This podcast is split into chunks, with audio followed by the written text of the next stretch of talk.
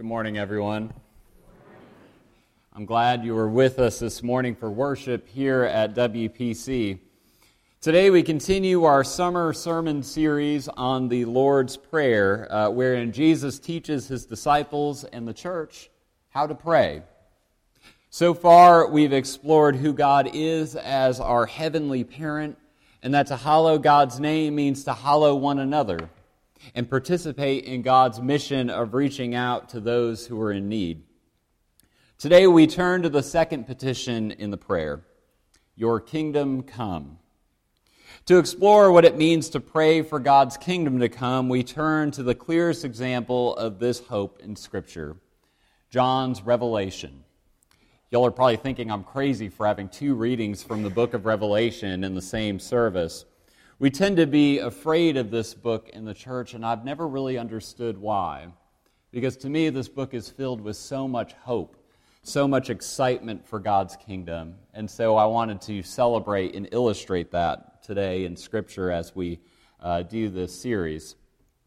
In the first lesson, we heard John's vision of the New Jerusalem coming down from the heavens, where God dwells among the people and wipes away all tears, where death and pain and loss are no more. In our second lesson, we turn to the next chapter as John continues to describe his vision of the New Jerusalem where God dwells with us. I invite you now to listen with open hearts and minds as we encounter God's Word together from the 22nd chapter of Revelation, beginning with the first verse. Then the angel showed me the river of the water of life, bright as crystal, flowing from the throne of God and of the Lamb through the middle of the street of the city. On either side of the river is the tree of life with its twelve kinds of fruit producing its fruit each month. And the leaves of the tree are for the healing of the nations. Nothing accursed will be found there anymore.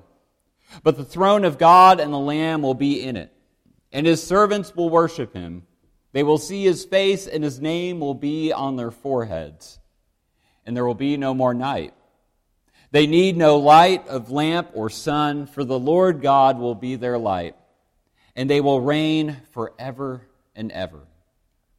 And he said to me, These words are trustworthy and true, for the Lord, the God of the spirits of the prophets, has sent his angel to show his servants what must soon take place.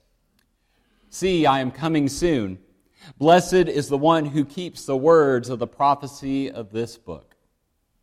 Friends, this is the word of the Lord, and thanks be to God. Kingdom is a strange word for us today in the 21st century. It's a dated word, really, and it has been for quite some time because we don't really have kingdoms these days. And many that are still around exist largely in ceremonial forms only. Yet we say this word nearly every week in worship. We pray it together Thy kingdom come. Like many other words, kingdom becomes one of those churchy phrases we say every week, but we may not know exactly what it means. We talk about living into God's kingdom, but what does that exactly entail? These are the questions this line of the Lord's Prayer beckons us to explore together. The word here in Greek is basileia, and it's usually translated as kingdom, but it can also mean the reign or the realm of a, of a king or a leader. The idea of kingdom was an important one to the Jewish people in Jesus' time.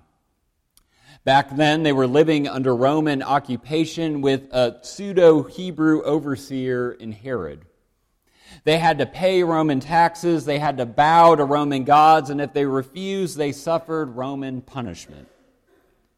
They were looking for God to send them someone who could deliver them from Rome, to restore David's kingdom from long ago.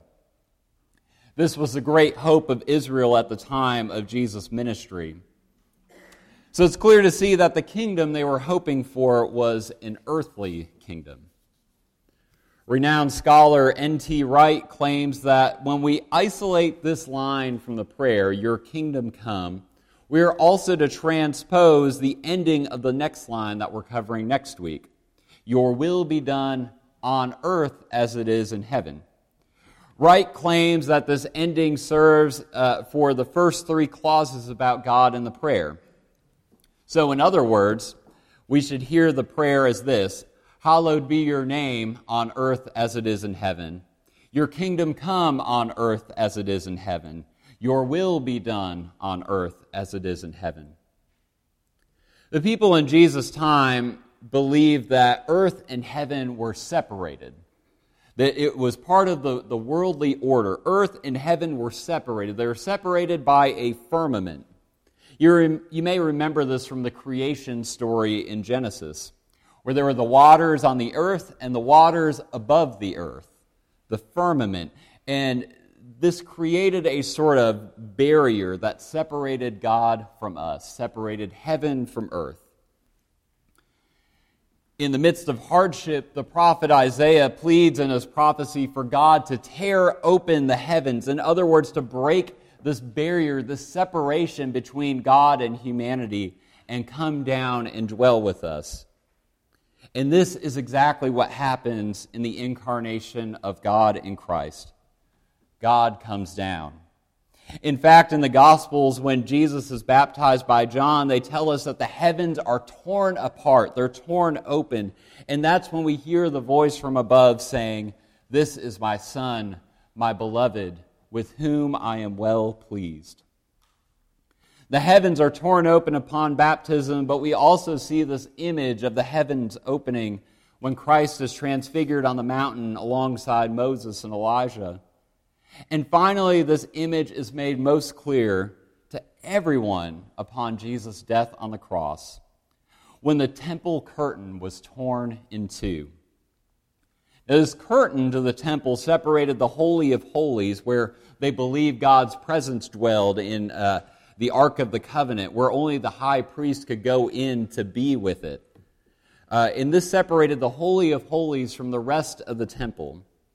This barrier, like the one between earth and heaven, has now been torn apart in Christ's death and resurrection. This image of Scripture tells us that Christ has become victorious over evil and death, and God is now closer than ever before. In other words, friends, it means God's kingdom has come.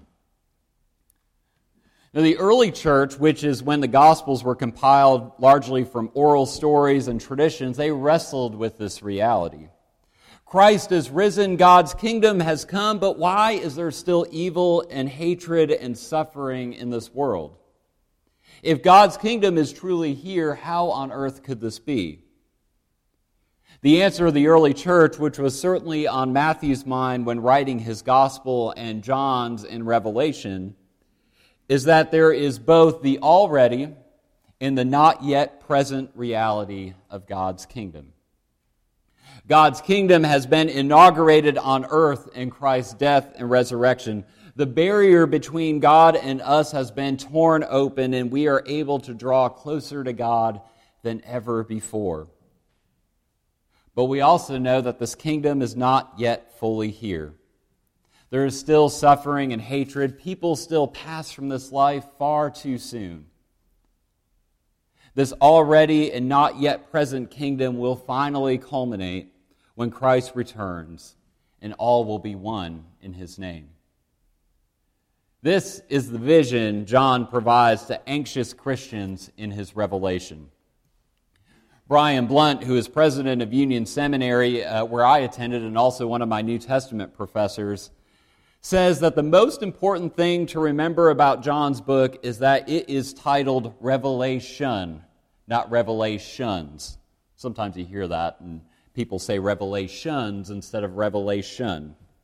John has many visions, but only one revelation. And what is that revelation? That Jesus is Lord and Jesus will bring about the, the uh, fulfillment of God's kingdom. What we read today was from the ending of John's revelation of the New Jerusalem coming down from the heavens. We see the New Jerusalem descending from the heavens. In other words, earth and heaven are not only uh, separated, not only has the separation been broken, earth and heaven have become one. The, the curtain is not only torn, but now is nowhere to be seen when God's kingdom fully takes shape on earth. In this kingdom, death is no more, nor is suffering or fear. God has wiped away every tear from our eyes. Even more so, all are one in this kingdom. Hatred and prejudice have been conquered finally by God's love. Our second lesson continues this vision, describing the river of life that runs through the city. What's interesting here is that just one chapter before in our first reading, John tells us that the sea is no more. People in John's time and place had a very uh, love hate relationship, I guess you could say, with the sea. They were a coastal people, and as such, uh, the sea was a means of transportation, but also of livelihood. The sea provided food and also income. But the sea was also a scary place. It was a place of uncertainty, where storms could creep up at any moment. The sea was also believed to be a place where evil itself resides. In John's vision, this sea, this, this unpredictable, uh, this, this place where evil dwells, sea, is replaced with the river of the water of life bearing fruit and life for all who come to it. When we celebrate baptism, when we bring new Christians to our font to be baptized, we are providing that person and our entire community a foretaste of this vision. An idea captured so beautifully in the words of our next hymn, Shall We Gather at the River? What I love, friends, what I love about John's vision here is that here he gives us a glimpse of how our story will end of God's ultimate defeat of death, suffering, and hatred. John provides us a glimpse of the kingdom, a glimpse of the kingdom that we might seek to live into it today. In the sense, when we pray, Your kingdom come, this means that we are signing on to live into this kingdom here and now as a people who ultimately know how our story will end. As I said at the start of the series, N.T. Wright claims that when we say the Lord's Prayer, we are boldly signing on to the kingdom of heaven, eagerly awaiting its culmination, and in the meantime, living into it here today.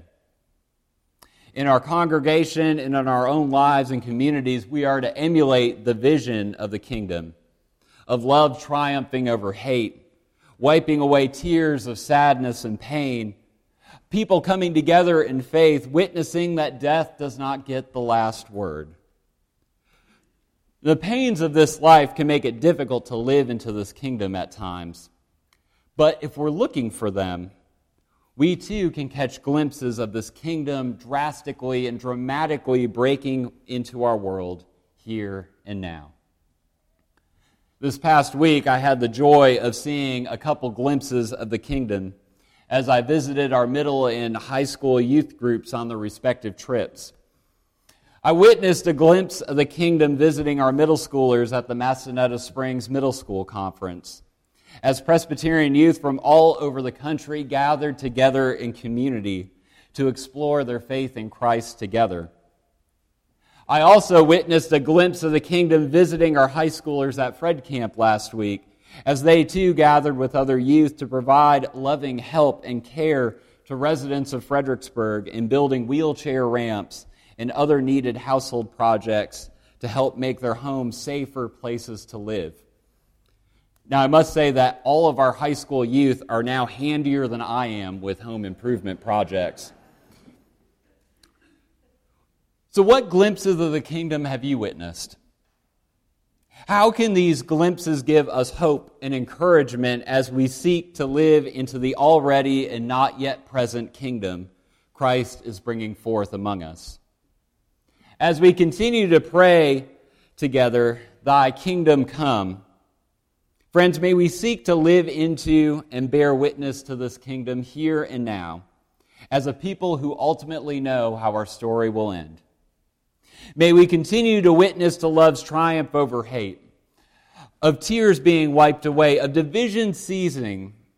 May we bear witness when we see glimpses of God's kingdom breaking into our world, responding as John did at the end of his revelation, saying, Amen. Come, Lord Jesus. In the name of the Father, and of the Son, and of the Holy Spirit.